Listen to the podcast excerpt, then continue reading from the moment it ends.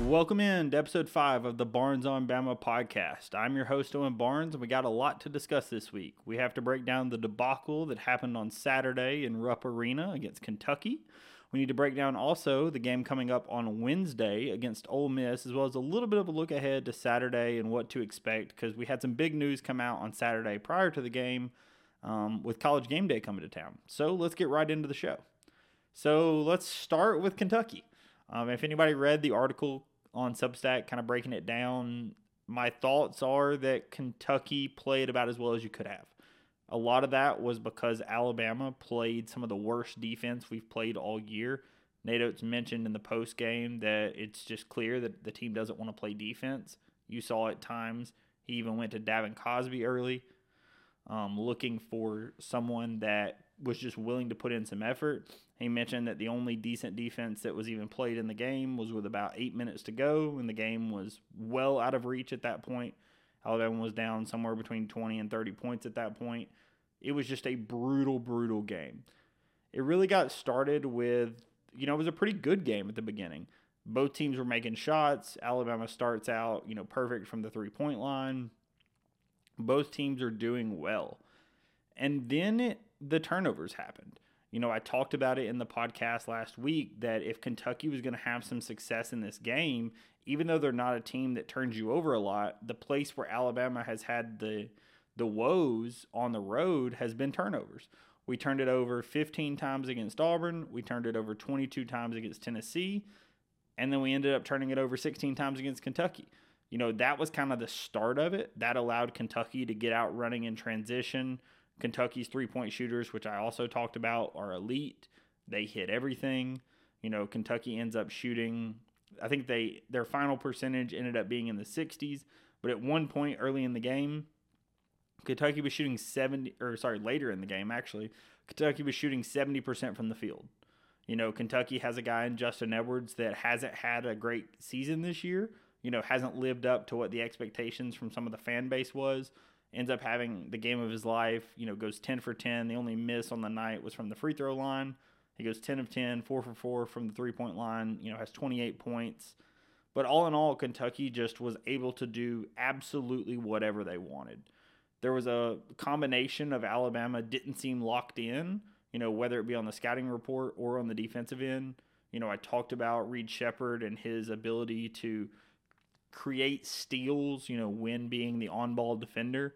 And Aaron Estrada and Mark Sears both seemed a little loose with the ball around Reed. He was able to get a couple of poke free steals, which led to easy runouts. You know, it just all in all felt like, you know, the guys were not locked in like you need to be going into a good Kentucky team. You know, Calipari talks later or talked after the game about their game plan was to run Alabama off the three point line. I talked about the stat where Kentucky had done a pretty good job or had not done a very good job about running teams off the three point line, and a lot of opposing teams had gotten a lot of shots off the three. Well, Cal made that his number one point of emphasis. Do not let Alabama get off threes. No matter what, even if we give up easy dunks, easy layups, do not give up threes and the game plan worked. You know, Alabama did have some dunks, did have a lot of success in the paint, but you know, like Alabama often does with teams, we were trading twos for threes, and they were hitting them, and we were not. So, you know, from the offensive standpoint, you end up putting up 95 points. In most games, you would hope 95 points is enough for the win. In this game, it was a 22 point loss. Kentucky puts up 117. It's the most that's Alabama's ever given up in the series with Kentucky.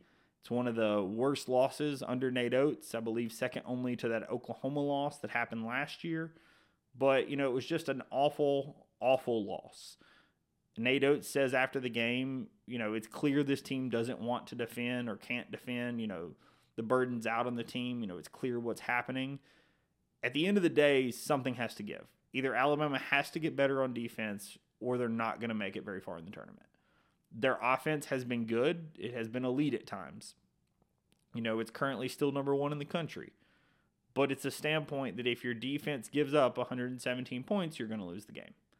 You know, your offense can score, score a lot of points, and 95 is a lot of points, but it's not enough. So that's that's the number one thing is can Alabama fix the defense? Hopefully they're going to have some reinforcements coming in. Nate Oats did mention that Latrell Wrightsell um, is cleared to be able to start practicing tomorrow. I'm not sure. It was a little unclear whether he practiced today or not, but it sounded like he was clear to practice tomorrow, and hopefully he will be able to play in the game on Wednesday. So it does sound like he has con- cleared concussion protocol um, with what he said on Hey Coach um, earlier tonight. So that does sound good. You know, Latrell has been a really, really good guard for us. Does a good job holding on to the ball. You know, I think the best assist to turnover ratio on the team um, from the guard standpoint. And, you know, just all in all, one of the better guys, you know, not loose with the ball, one of the better on ball defenders. So getting him back will be big. You can tell over the last two games they have missed him, but he was not a 22 point difference in that Kentucky game. If I had to give one positive for that Kentucky game, it, and I mentioned it in the write up on Substack as well, Rylan Griffin was was that high point. He ends up scoring 21 points. He only shoots two of eight from three, so not his most efficient shooting night from deep. But he was the only starter on the team and one of the only guys that got on the floor that didn't have a turnover. And he actually had four assists. So, you know, when you can get four assists to no turnovers out of one of your main guards, out of one of your veterans on the team, he puts up 21 points. He was really one of the only guys on the court that really felt comfortable you could tell at times, you know, he was kind of just taking it upon himself, like, hey, I just need to drive this to the basket. I just need to kind of do this myself. So the one bright spot I would say for for that game was Rylan Griffin. For me, the biggest downside to that game, and you know, we praised him all year, and I think he's done a lot of really, really good for this team. So I don't, you know, in no way is this saying he's a bad player. But Mark Sears seemed to be seeing ghosts. There were a few instances when he drove down the basket and had, you know, a layup or had a shot to be able to make it, and it almost like he panicked. And then when he went to spray it out or went to pass it, he threw it to Kentucky. I believe he ended up ended up having six turnovers in the game. You know, him and Aaron Estrada combined for 11, so Estrada was by no means good in this game from a turnover standpoint. But it was just a standpoint where the two of them didn't seem to be locked in, you know, to the scouting report. They seemed to be seeing ghosts. They seemed to think that there was pressure where there wasn't, or that there wasn't pressure where there was.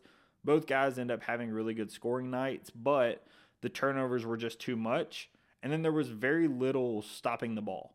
You know, that was on Mark and on Aaron, you know, as the main two guys guarding the ball. There was just very little to stop Kentucky's penetration. And Kentucky basically beat Alabama at their own game. There was a lot of driving kick threes.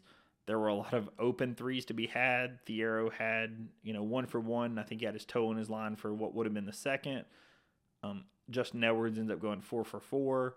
They have some other guys that shoot really well. Reed Sheppard got a couple in. You know, they they had quite a few guys that shot really really well from deep, and that's just not going to be a recipe for success when Alabama defends that poorly. So at the end of the day, you have to regroup. You have to learn how to find some defense. I know that's been the number one thing that Nate Oats has been talking about. I'm curious if you see any level of lineup shakeup.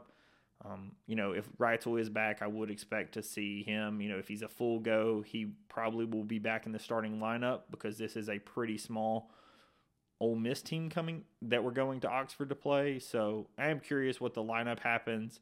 You know, I definitely expect that you may see some different people off the bench early.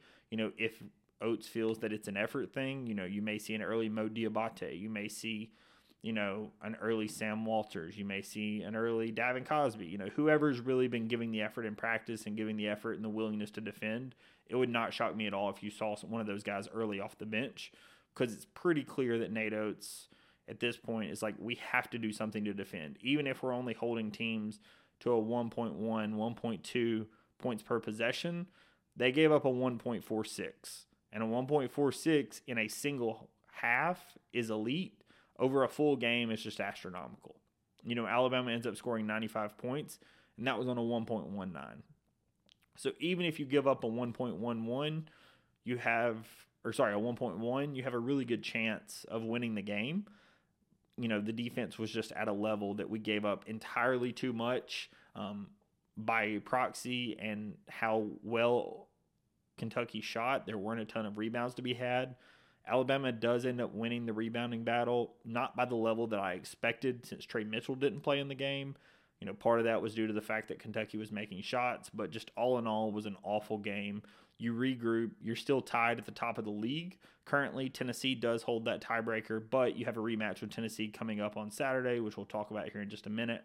So that is kind of the the thing that you need to know.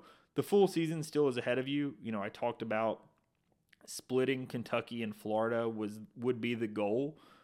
Honestly, at this point, even if you lose the Florida game, you just got to win out at home. Win out at home, beat Ole Miss. Even if you lose the Florida game, it's okay.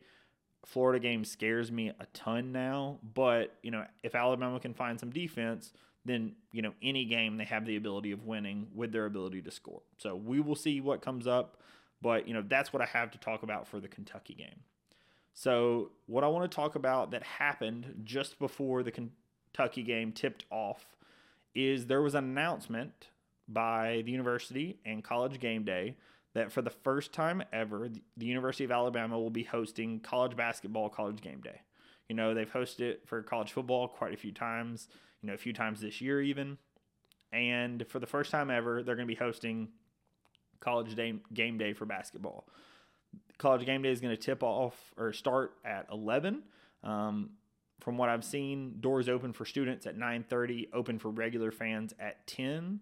So if you're curious about that, you know, stay in tune, stay up to date on whatever that may be. I'm sure the university will be posting on rolltide.com you know what the arrangements for that look like if there's anything special that fans need to know that game does tip off at 7 p.m on saturday so that's big news i've heard that it's going to be a whiteout so wear white you know be there early for college game day this is something that the university has never had from a basketball perspective so showing out on national tv is is huge and i think will be really really big for the university and for the basketball program as a whole. So that's something really big coming to the university. You know, just stay in tune, stay in touch with that. So I want to talk about the Ole Miss game, and I'm going to talk. I'm going to start the Ole Miss preview by talking about something that we've heard come out, and I'm hoping that this news is old by the time this gets published. I'm hoping that the article that came out by the Clarion Ledger is wrong and that this is not what the case is. However, if anyone watched the games on Saturday or has been on Twitter, you were aware that Mohamed Wague was suspended for the Alabama Kentucky game by the SEC due to what they deemed a fighting maneuver or fighting conduct. Um, he threw an elbow down against the Florida game. He was not, you know, was not assessed any foul during the game. So they came down, they suspended him by the university, or sorry, by the SEC. He was suspended for that game. Cut to Saturday in the South Carolina versus Ole Miss game. Allen Flanigan throws an elbow while running down the court. If you haven't seen it, just look it up on you know any platform. But he throws an elbow. You know the Ole Miss guy is standing there, and he just throws an elbow and hits him in the face. They review it, and he is ejected from the game for a flagrant two. But given what had just happened with Mohamed Wague, even though he was ejected during the game, the SEC had put out a statement, and I'm going to read what that statement said um, when they suspended Mohamed Wague. So the SEC statement stated Alabama men's basketball Mohamed Wague was suspended by the SEC for commit uh, for the next contest for committing a fighting act as defined by the NCAA playing rules in the game against Florida. When you scroll down to, or when you keep going in that thing, and I'm going to pop it up here on the screen so that anybody could read it, it says NCAA rules require a suspension for the next regular season game when a player commits an act of fighting defined as a confrontation involving one or more players, coaches, or team personnel, wherein, but not limited to, a fist, hand, arm, foot, knee, or leg is used to combatively strike another individual. clearly what happened with Allen Flanigan would be defined as a fighting act by what I just stated. By the NCAA's rule of what a fighting act is, it clearly is a fighting act. It was a flagrant two in the game, he was ejected in the game. The Clarion Ledger released a state or released an article earlier this afternoon, and this is on Monday, February 26th, that Allen Flanigan was not going to be suspended for the game. The statement that they received from the SEC made it seem like the reason he was not going to be suspended was that he was kicked out of the contest that was happening. So there will be nothing happening for future contests because he was kicked out of the one that happened. The difference in Wague's being he was not kicked out of the game that he was in. There was no penalties assessed in the game that he was in. However, again, if you read the NCAA rule that the SEC published when Wague got suspended, it clearly says the NCAA rules require a suspension for the next regular season game if fighting occurs. End of discussion. It doesn't say, only if you weren't suspended in the game prior, only if you weren't kicked out. It says suspended the next game if fighting occurs. In my mind, it's clear that fighting occurred. So if the rule states that you must be sus- suspended if a fighting act occurs, it's cut and dry as to what should happen. As far as what we can tell, it does not look like he is going to be suspended. Now, this may change. Everything is fluid. You know, there's no telling what's going to happen between now and game time. However, if he plays, in my opinion, is a complete travesty by the SEC. It's a travesty by the basketball. It's a travesty by Ole Miss. How do you allow a player that committed a fighting act, as clearly defined by the NCAA, to play in the next contest when the precedent was clearly set one game prior that Alabama's Wague was suspended? I don't care if you were got a flagrant during the game or not if the NCAA rule is you must be suspended the next game, then across the board you must be suspended. That's my stance on it. It will forever be my stance on it. Whether it's an Alabama player, an Ole Miss player, Auburn, doesn't matter. This is the stance that it should be. And we will see if the SEC makes it right. We will see if he ends up getting suspended. However, from what we can tell as of today, as of this moment, he is not being suspended for the game. So I'm going to talk about the game as if he's going to be playing. However, let's just keep that with a grain of salt that if he does not play, some of the things I'm going to mention will be outdated and, you know, just take that with what it will be. So, when we're moving on to Ole Miss, what you need to know about the Ole Miss team is they are pretty small. They play mostly guards. Their front court is about three guys. They play Jaemyn Brakefield, which has been at Ole Miss for a few years now. He's about six eight. They play Jamarion Sharp and they play Moussa Cisse. Jamarion Sharp and Moussa Cisse are their two seven foot plus um, centers that are really shot blockers and rebounders. They're not elite rebounders. You know, they average somewhere in the four points, four assists range, or sorry, four points, four rebounds range. Both of them are really, really good shot blockers. Um, Sharp's a little better than Cisse in that standpoint. Both both of them are elite shot blockers. You know, for for Ole Miss, those are going to be their rim protectors. Most of the other guys that they play on their team are going to be either guards or wings. They play a pretty small lineup, smaller than even Alabama does. You know, they're most of their guys that are going to start out and play significant minutes for them are fairly small.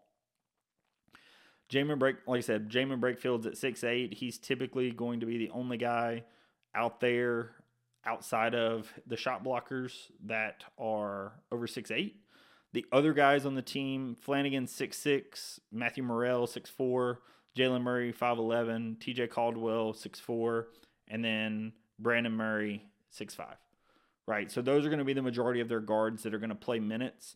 So it is a fairly small lineup. This is going to be a lineup that matches up fairly similarly to Alabama. If Alabama ends up getting Wrightsell back and ends up playing the lineup that they've played here recently, you know, starting prior to Wrightsell's injury, it's going to match up pretty similarly to Alabama, where Ole Miss is going to play mostly guards. Brakefield is not a huge guy down low. He is a little bit bigger. So if Rylan does match up with him, will be a little bit oversized compared to Rylan. However, Ole Miss plays a much smaller guard heavy lineup than some other some other teams in this league. So this this matchup will be pretty similar in style to Alabama, but with the way they play. But there is a clear path for Alabama to do well in this game. And that path starts with rebounding. Alabama has been pretty good at offensive rebounding this season. You know, they they had issues against Texas A&M. They were then able to out rebound Florida. They've had some really good games rebounding, especially when they've put an emphasis on it. This game, Ole Miss is currently ranked 355 in America out of 362 teams on defending the offensive rebound, so in defensive rebounding. Alabama should have the success and should have the ability to get their misses and you know be more successful on that offensive end of the floor because of it. I think that that's going to be a spot where hustle plays is going to make a big difference. This is also going to be a situation where Ole Miss is a good three point shooting team. They are currently 18th in the country. They are not a good two point shooting team. Right? So this is going to be a situation where Ole Miss is a good team for Alabama to, you know, work on the defense with, right? If Alabama can run Ole Miss off the line or have a hand in Ole Miss's face every time they take the shot off the line, run them off the line, get funnel them in to Grant Nelson, funnel them in down low where Ole Miss is not nearly as efficient. Ole Miss is shooting only 48% from from two point land, and that's not great right? You know, Ole Miss is not as good of an inside the arc shooting team. So that is a, a, place where I think Alabama could have a lot of success, right?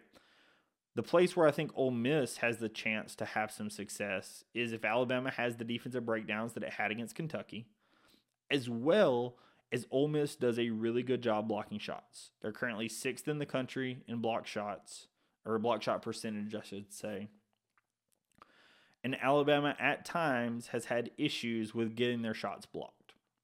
Alabama last year had tons of issues with it. This year they've been better, but they still have had issues with the guards going up and getting their shots blocked at the rim.